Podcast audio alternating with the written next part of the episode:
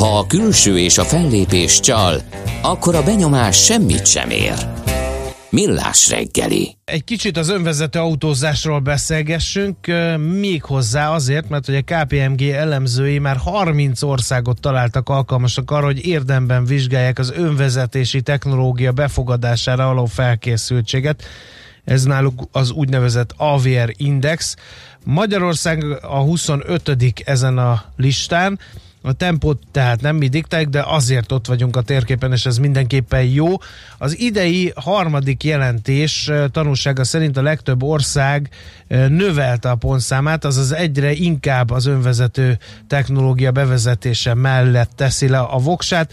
Az önvezetés témáját övező felhajtás azonban alább hagy egy kicsit, és most már ilyen kicsit kiózanodtak a felek, és szép csendben építkeznek úgy technológiai, mint infrastruktúrális szinten. Hogy ez, hogy áll ez a történet, ez a bizonyos AVR index, erről fogunk tehát szót váltani Lossonci Gézával, a KPMG igazgatójával. Jó reggelt kívánunk! Szervusz Gábor, jó reggelt kívánok, köszöntöm a hallgatókat! No, az első kérdés az úgy hangzik, hogy uh, miből áll össze ez az index? Milyen feltételei vannak annak, hogy uh, egy ország uh, mennyire haladt előre az önvezető autók technológiájának alkalmazásában? Egy viszonylag komplex vizsgálatot végeztünk. Négy fő szempont köré csoportosítottuk a vizsgálat paramétereket. Az egyik szempont a technológia és innovációra való felkészültség volt. Ebbe olyan dolgok tartoztak bele, mint a benyújtott szabadalmaknak a száma, vagy érdekes volt a dolgok internetének az állása, azaz gyakorlatilag a tárgyak hogyan tudnak rákapcsolódni a hálózatra, a mesterséges intelligencia fejlettsége. Másik nagyon fontos szempont volt, ami később majd Magyarország szempontjából is érdekes lesz, ez a szabályozási környezetnek az alakulása. Gyakorlatilag az, hogy mennyire rendezett, támogatott a tesztelés a forgalomba helyezésnek a szabályozottsága, illetve milyen a kormányzati támogatás. Uh-huh. A harmadik szempontrendszer volt a infrastruktúrának a fejlettsége, és itt amellett, hogy az utak és a jelzőtáblák egyértelműségét vizsgáltuk, mert nagyon nagy jelentősége van a mobil, mobil infrastruktúrának, a, tehát gyakorlatilag az mobil internet hozzáférésnek a színvonalához, mert hatalmas adatforgalma van ezeknek az önvezető autóknak. És a negyedik szintén érdekes szempont volt a felhasználói hozzáállás. Tehát gyakorlatilag az emberek mennyire készek arra, hogy, hogy fogadják az önvezető autókat, hogy együttműködjenek vele, hogy használják. Oké, okay. most már értjük tehát, hogyan áll össze az index, ez a bizonyos AVR index. Akkor lássuk a ranglistát. Ki áll az első helyen? Hát ez is egy izgalmas dolog. Igazából lehet nézni globálisan a teljes ranglistát is, de szerintem még sokkal izgalmasabb az, hogy melyik szempontból melyik uh-huh. ország áll az első helyen. Egyébként nem túl meglepő módon, technológia és innováció szempontjából az Egyesült Államok van a Ja, hogy ilyen több szempont van, értjük. Igen, tehát ugye ezt egyébként szerintem józan észre az ember ugye, hát tudja gondolni, hogy a vélhetően a legtöbb szabadalom, a legtöbb fejlesztés az Egyesült Államokban fordul elő. Egyébként ezen a területen szintén erős Japán, Dél-Korea, Németország, tehát ezek a klasszikus nagy fejlesztő országok. Globálisan, tehát a teljes indexet nézzük, akkor, akkor egyébként más szempontok alapján más, más országok állnak a első helyen, tehát nagyon fejlett Szingapur, vagy van olyan szempontrendszer, ahol az arab országokból arab emirátusok vannak kimagasló helyen. Uh-huh. Például egyébként, hogyha a szabályozói környezetet megvizsgáljuk, és nem tudom, hogy erre később szeretnél volna rátérni, vagy, vagy most, de... I- igen, igen, van. igen, csak közben az, az érdekes, hogy az Egyesült Államok első hallásra, hogy, hogy nem azért, vagy, vagy bizonyos szempontok szerint szerepel az Airboy-ban, az számunkra meglepő, mégpedig azért, mert ott van egy Tesla, meg ott van ugye a Google-nek a, az önvezető autó projektje, ami elég előre haladott volt, tehát már ott a közlekedésbe próbálták. Igen, Viszont igen. ugye Szingapurról vagy Hollandiáról, ahol akik előrébb vannak a listán, nem hallani ilyesféle technológiai mm, előrelépést. Hát érdekes például Szingapurnak a szerepe, mert a Jól tudom, Szingapur a infrastruktúra területén kiváló helyezést ért el, mégpedig azért, mert nem tudom, hogy akik jártak Szingapurban látták, hogy ott minden rendkívül szabályozott. Egyértelműek az utak, jók a jelölőtáblák, tehát gyakorlatilag egy önvezető autónak könnyű tájékozódnia, könnyű működnie. És emellett Szingapur hasonlóan az Egyesült Arab Emirátusokhoz kiváló mobil internet lefeledtséggel rendelkezik, ez mondjuk kapcsolódik ahhoz is, hogy mindkét országnak a területe is viszonylag kisebb, emiatt ez könnyebben megoldható, de hát ezen a területen viszont tökéletesen tudnak tájékozódni az autók. Uh-huh. Legalább ilyen meglepő volt számomra, hogy Izrael milyen előkelő helyen áll ezeknél a ransoroknál. Ott mi volt a dominancia egyébként ebben? Vagy miért kerülhetett ennyire előre Izrael? Mert vele kapcsolatban sem az önvezető autók technológiájának fejlesztése jut először az ember eszébe. Igen, valóban, és egyébként Izraelben elsősorban a technológiára való fogékonyság, illetve a technológiába való befektetés volt az, ami előre helyezte a rangsorban. Mm, általában azért azt tudott Izraelről, hogy, hogy ott,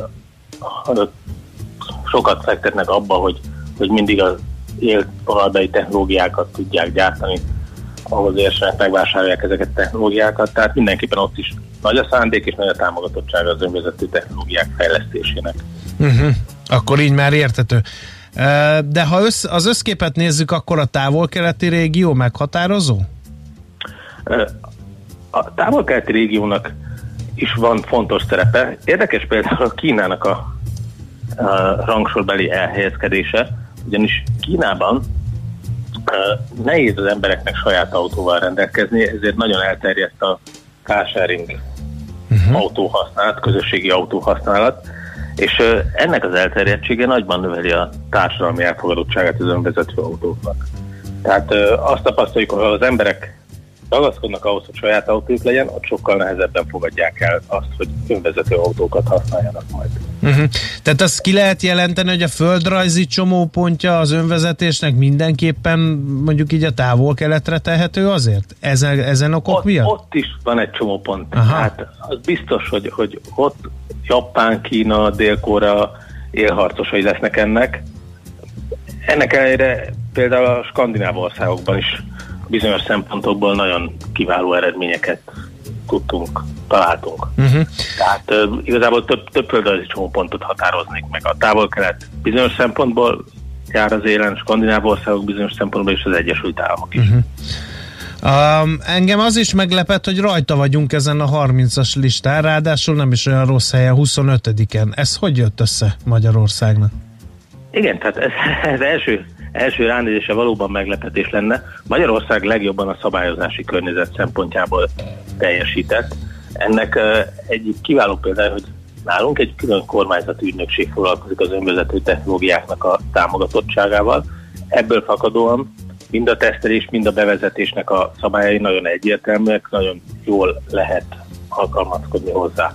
Emellett kiemelendő az, hogy bár Magyarország nem túl nagy, de mégis vannak startupok, akik foglalkoznak ezzel. Emellett jelen vannak a nagy autóbeszállítóknak a fejlesztő műhelyi, emiatt meglepően sokan dolgoznak önvezető technológia fejlesztés területén magyarországi mérnökök közül, illetve kiváló egyetemi műhelyek vannak. A, nekem van személyesen több ismerősöm, aki egyetemen tanult az önvezető technológiáról, és, és szép karriert fut be Magyarországon, illetve külföldön illetve nagy cégeknél rengeteg magyar szakembert alkalmaznak. Mert nem szabad elfelejtkezni, hogy Magyarországon Zalaegerszegen van egy tesztpálya, ahol európai szinten, sőt talán az Egyesült Államokból is hoznak technológiákat tesztelni önvezető autókat, illetve az M76-as úton van egy intelligens gyorsforgalmi szakaszt hoztak létre, amilyen szinten lehet akár tesztet végrehajtani. Uh-huh.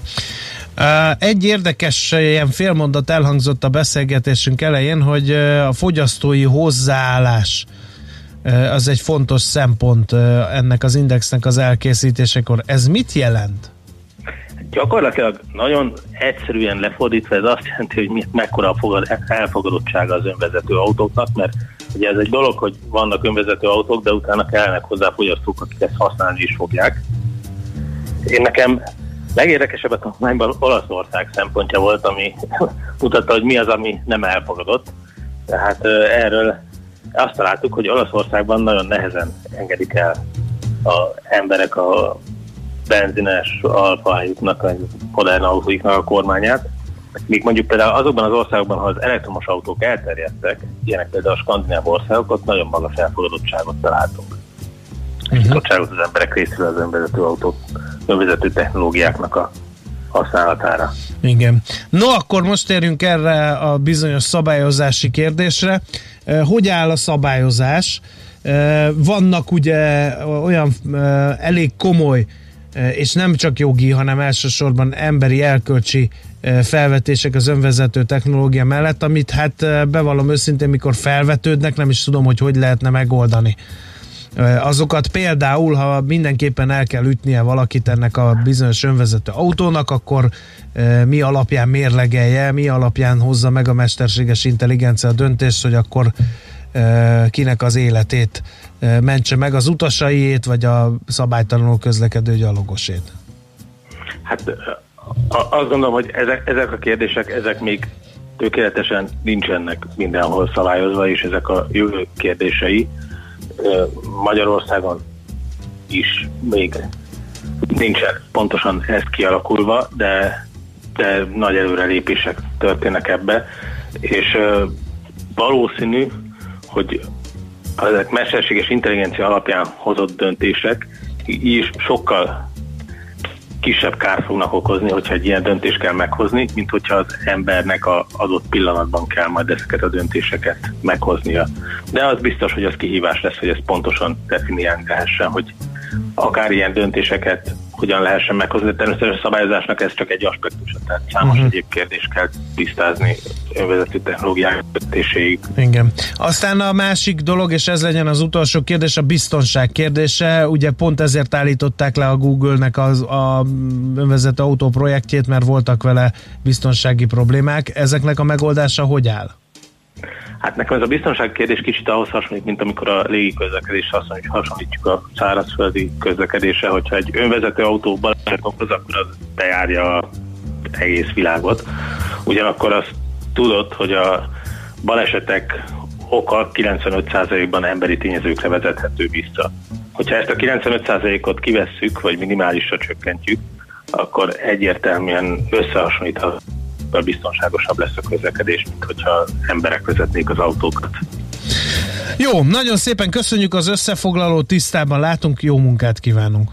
Köszönöm szépen. Minden jót. Minden jót. Losonci Gévezával, a KPMG igazgatójával beszélgettünk az önvezető autózásról. A lehetetlent kizártuk. Ami marad, az az igazság, akármilyen valószínűtlen legyen is. Millás reggeli.